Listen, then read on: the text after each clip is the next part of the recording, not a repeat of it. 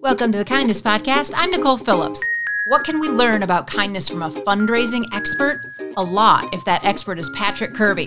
He's organized $10,000 cure walks and $1 million galas. Patrick is the author of Fundraise Awesomer and teaches the power of appreciation and kindness through his consulting firm, Do Good Better.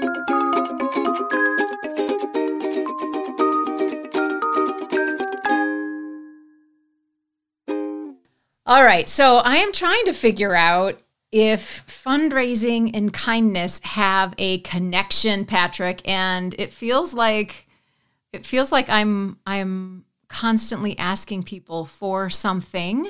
Mm-hmm. And and so that feels like, you know, when you're doing fundraising or you're asking people to book you for speaking engagements or whatever you're asking, it feels like the opposite of kindness. And yet, how do you see it?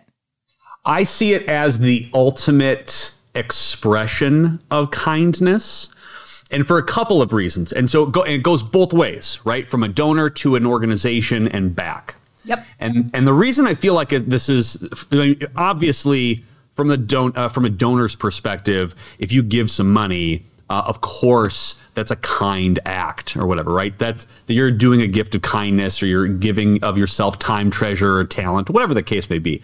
And organizations realize that. What I also think, though, is organizations who figure out and connect a donor's love and passion and allow them the ability to give to something they totally believe in is a very extremely kind gesture. Because we're all we all want to do amazing and good things right?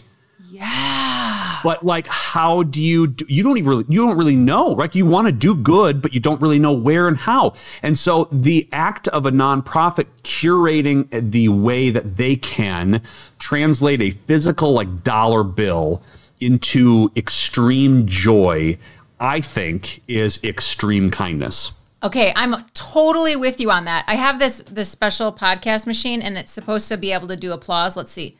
Yep. No, that's not the applause button. Hold on. That is I'm how. bringing that. By the way, I'm going to bring that everywhere I go because that is that's the best self esteem rising thing I've ever heard. There's also like crickets.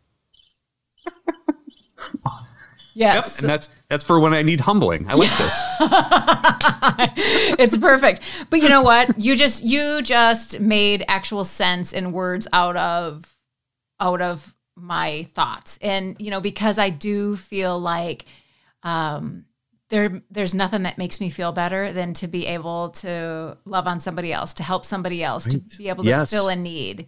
Yes. And you know what? It's funny that that is by nature, I think we're all attuned to trying to do good and want that feeling, right? And I think sometimes we can get backwards on a feeling of guilt for feeling so great about doing good stuff, right? So I, I, there's this um, um, uh, we're we're attuned and we're we're created to do good, and be and doing good makes us feel great and so it's selfish in the best sort of way to do as much good as possible to make yourself feel as good as you are doing. And there's and there's no, you know, drugs or alcohol or any sort of vice out of it. It's just passing on good to others, doing kind work makes you feel awesome. hmm It sure does. It sure does.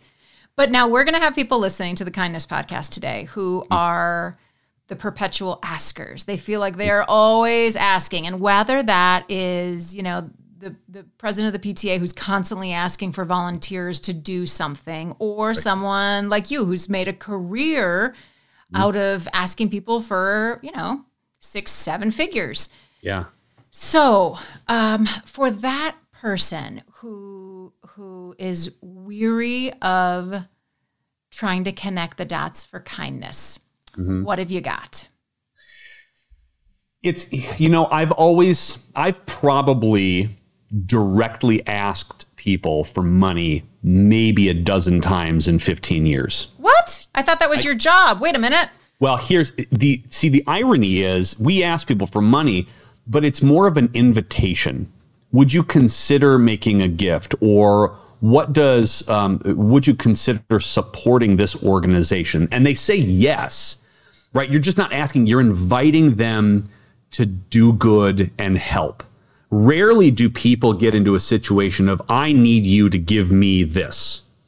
And, and that invitation now you're bonded together right you're not sitting across the table from each other you're sitting next to them you're showing them the the path that your gift is going to make and change lives in this direction and i think we we think about it as transactional rather than transformative and I think that's where people who are constantly asking people are getting, uh, they, they get into trouble in their own brains is they're, I need this money now right? I need it now and I need this for our organization rather than what does the donor need? And how can I build the relationship so that they feel really good? And now you're you're making them feel great, which is an act of kindness. You're not putting the pressure on them to give you money, which is an act of kindness, and you're showing them a path that's going to help more people, which is an, which is an act of kindness. And you're never doing it as an I need this or you get we're we need this now. It's would you consider yourself a you know a, you are a generous person we know this would you consider joining us on this cause join us don't give us money and we'll take care of it join us and be a part of the solution and that i think is a really wonderful gift of kindness that i think people in the donation or the, the fundraising world can really get behind mm-hmm. what about people who are in sales patrick and they are really believing in the product that they're selling Mm-hmm. Um, But again, sometimes it feels like quotas. And how can they do what they do with more kindness? Boy, I I think that fundraising and sales are almost identical. I really do, and and I think it's really about providing a solution in that in that way, where if they if a person trusts you as a person, like if if a client trusts you as a person, they're gonna trust whatever product that you have to sell.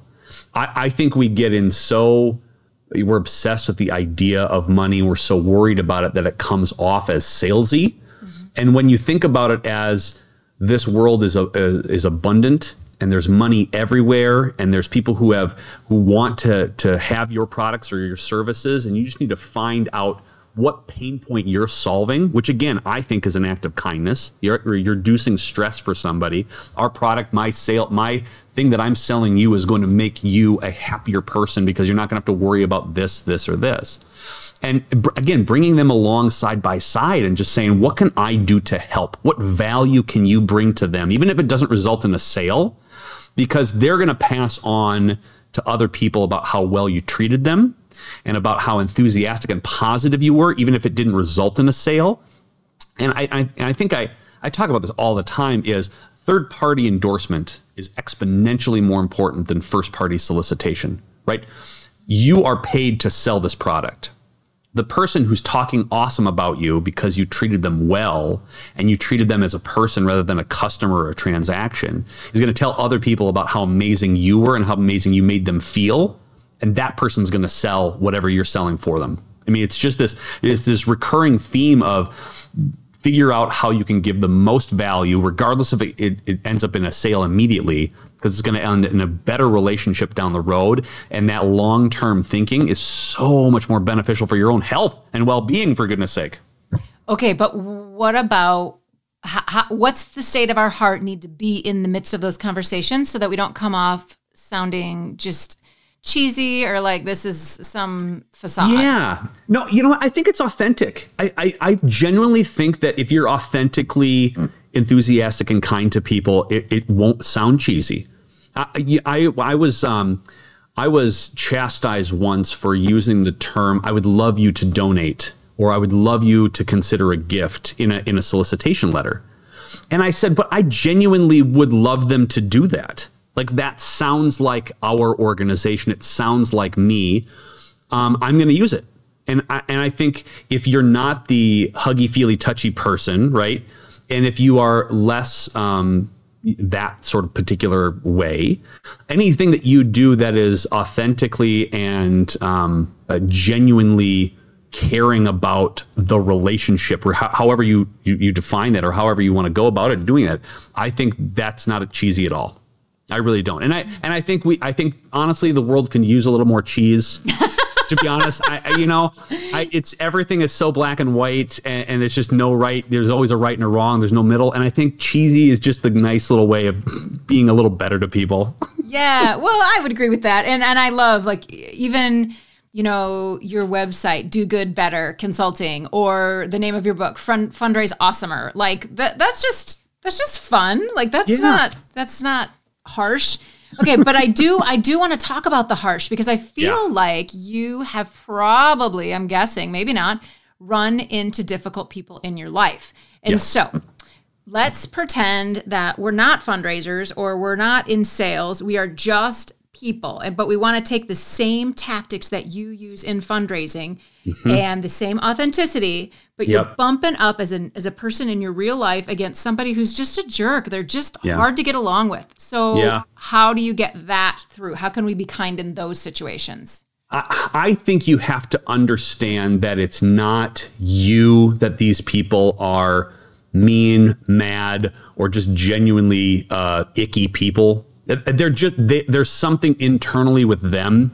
It's not has nothing to do with you. You you are a a wonderful person has wonderful traits etc the mean people the, the the the bosses or the or the the folks who just treat you horribly. There's something else going on there and it's not you. And i think people will try and change in order to get them to to be liked by a, by a mean person or try to change who they are. And I don't think you can do that. I think you can just go about your business because that that's just the type of people they are. If if uh, if their hearts are going to change, if they're going to go through this, you know, they're going through some troubled times. Be offer them, you know, hey, is everything okay? Can I help you with anything? Um, really, it's it's it's on them. And I feel like deviating from your genuine and authentic positivity and enthusiasm for just getting up and doing whatever you love doing. Uh, I, I don't say ignore it, but just it it's hard and it's hard for the water off the back kind of thing, and you have to have kind of a tougher skin for that. But I, I really don't think it's you. I think it's them, to be honest. Okay, don't take it personally. Okay, okay. Yeah. Now I'm super excited to have you on today because you are going to give a gift right now. Ooh. I hope so, at least to everyone.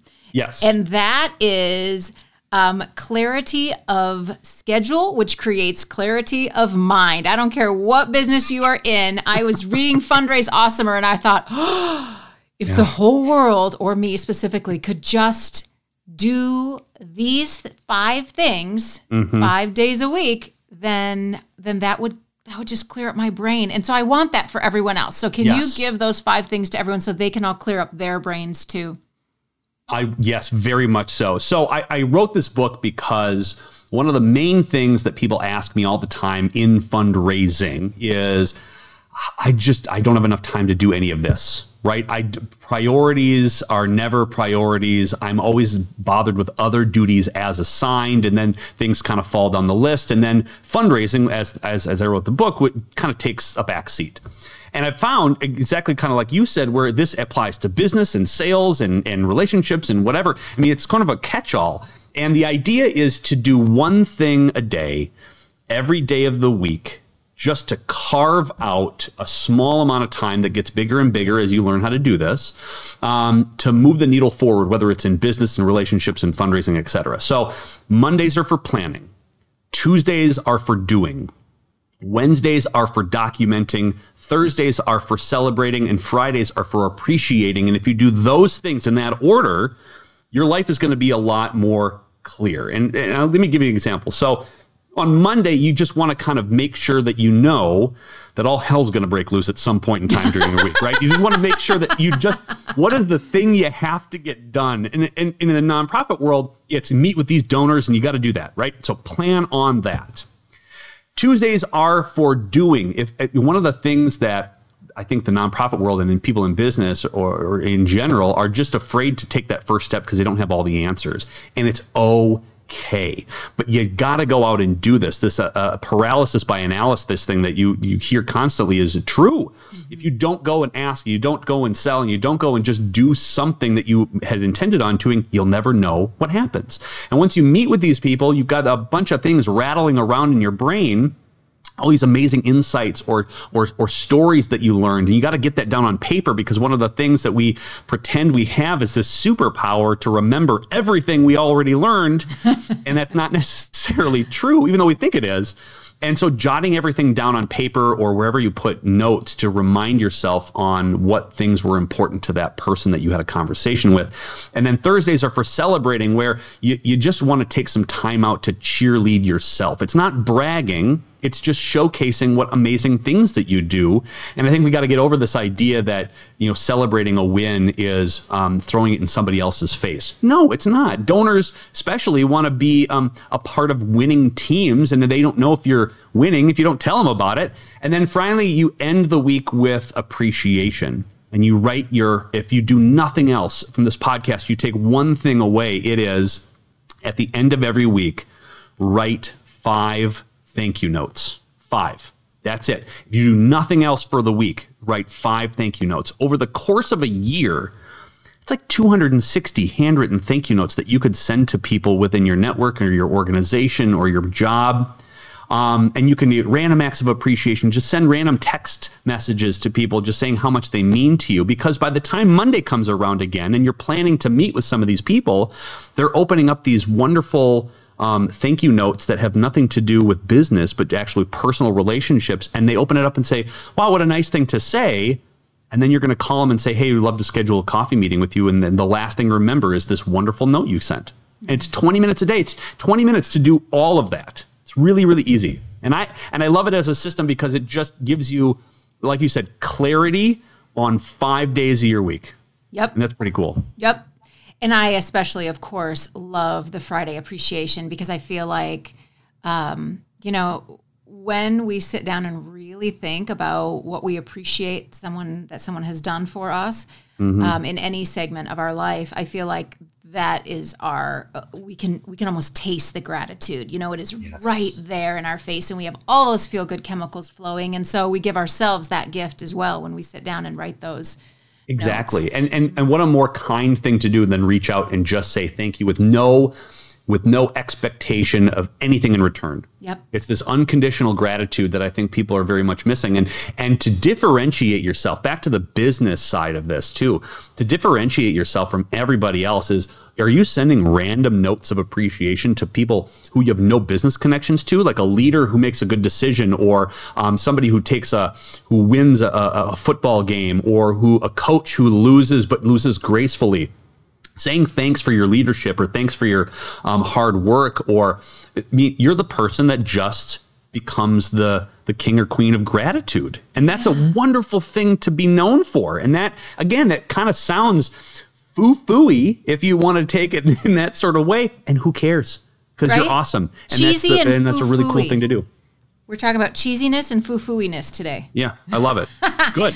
I have I have loved talking with you. Before I let you go, I, I need to know, I got to put you on the spot one more time. Yes. Is there one act of kindness uh, that you either did or received in your life that just has hung on? One of the one of the most kind things that um, anyone has ever done. There's a, there's a number of people who did it. Was take time out of their busy schedules um, to listen and give me advice as I sort of started my my business. They didn't have to. They were, you know, they were sort of very important, and I think so, very important business leaders and people who said, "Yeah, I'd love to give you the time." And I know that seems like a really weird act that I remember all the time. I just celebrated my second, my two years in, in business, and I've been reflecting a lot on this lately, which is like, how did I get here? How did I take a leap? And it was just those individuals who took, who were kind enough to give me their time and say, you got this, do it, and you've got a support system that's going to be there by your side too. And, and and those random small things that you probably don't see as um, purposeful or meaningful to you are very meaningful to everybody else. And that is such an important thing to sort of share of your time and, and, and just thought process and perspective. And it was just wonderful. Yeah. Well, and I feel like not everybody is starting a business, but you know, I I need help cooking. you know, right. Uh, people need help with different things, and and yeah. and everyone listening has an area of expertise, whether they're admitting it or not. They do. So And- true. Yeah. And so we can always share those things. Yeah. Patrick, thank you so much for talking with me today. What a blast. And Oh, um, so fun. Thank you so much for asking me. This was awesome. yeah, you just you just stay awesome, okay? You too. All right. Thanks, Patrick. Bye-bye. Thank you. Bye. That was a conversation with Patrick Kirby, author of Fundraise Awesomer and owner of Do Good Better Consulting. Find him all over social media at Fundraising Dad. Thanks for listening to the Kindness Podcast. It's produced by WOUB Public Media and relies heavily on the kindness of engineer Adam Rich. I'm Nicole Phillips. We hope you'll subscribe to the Kindness Podcast wherever you listen and find us on social media at Kindness Podcast. If you like the show, please spread some kindness in the review section.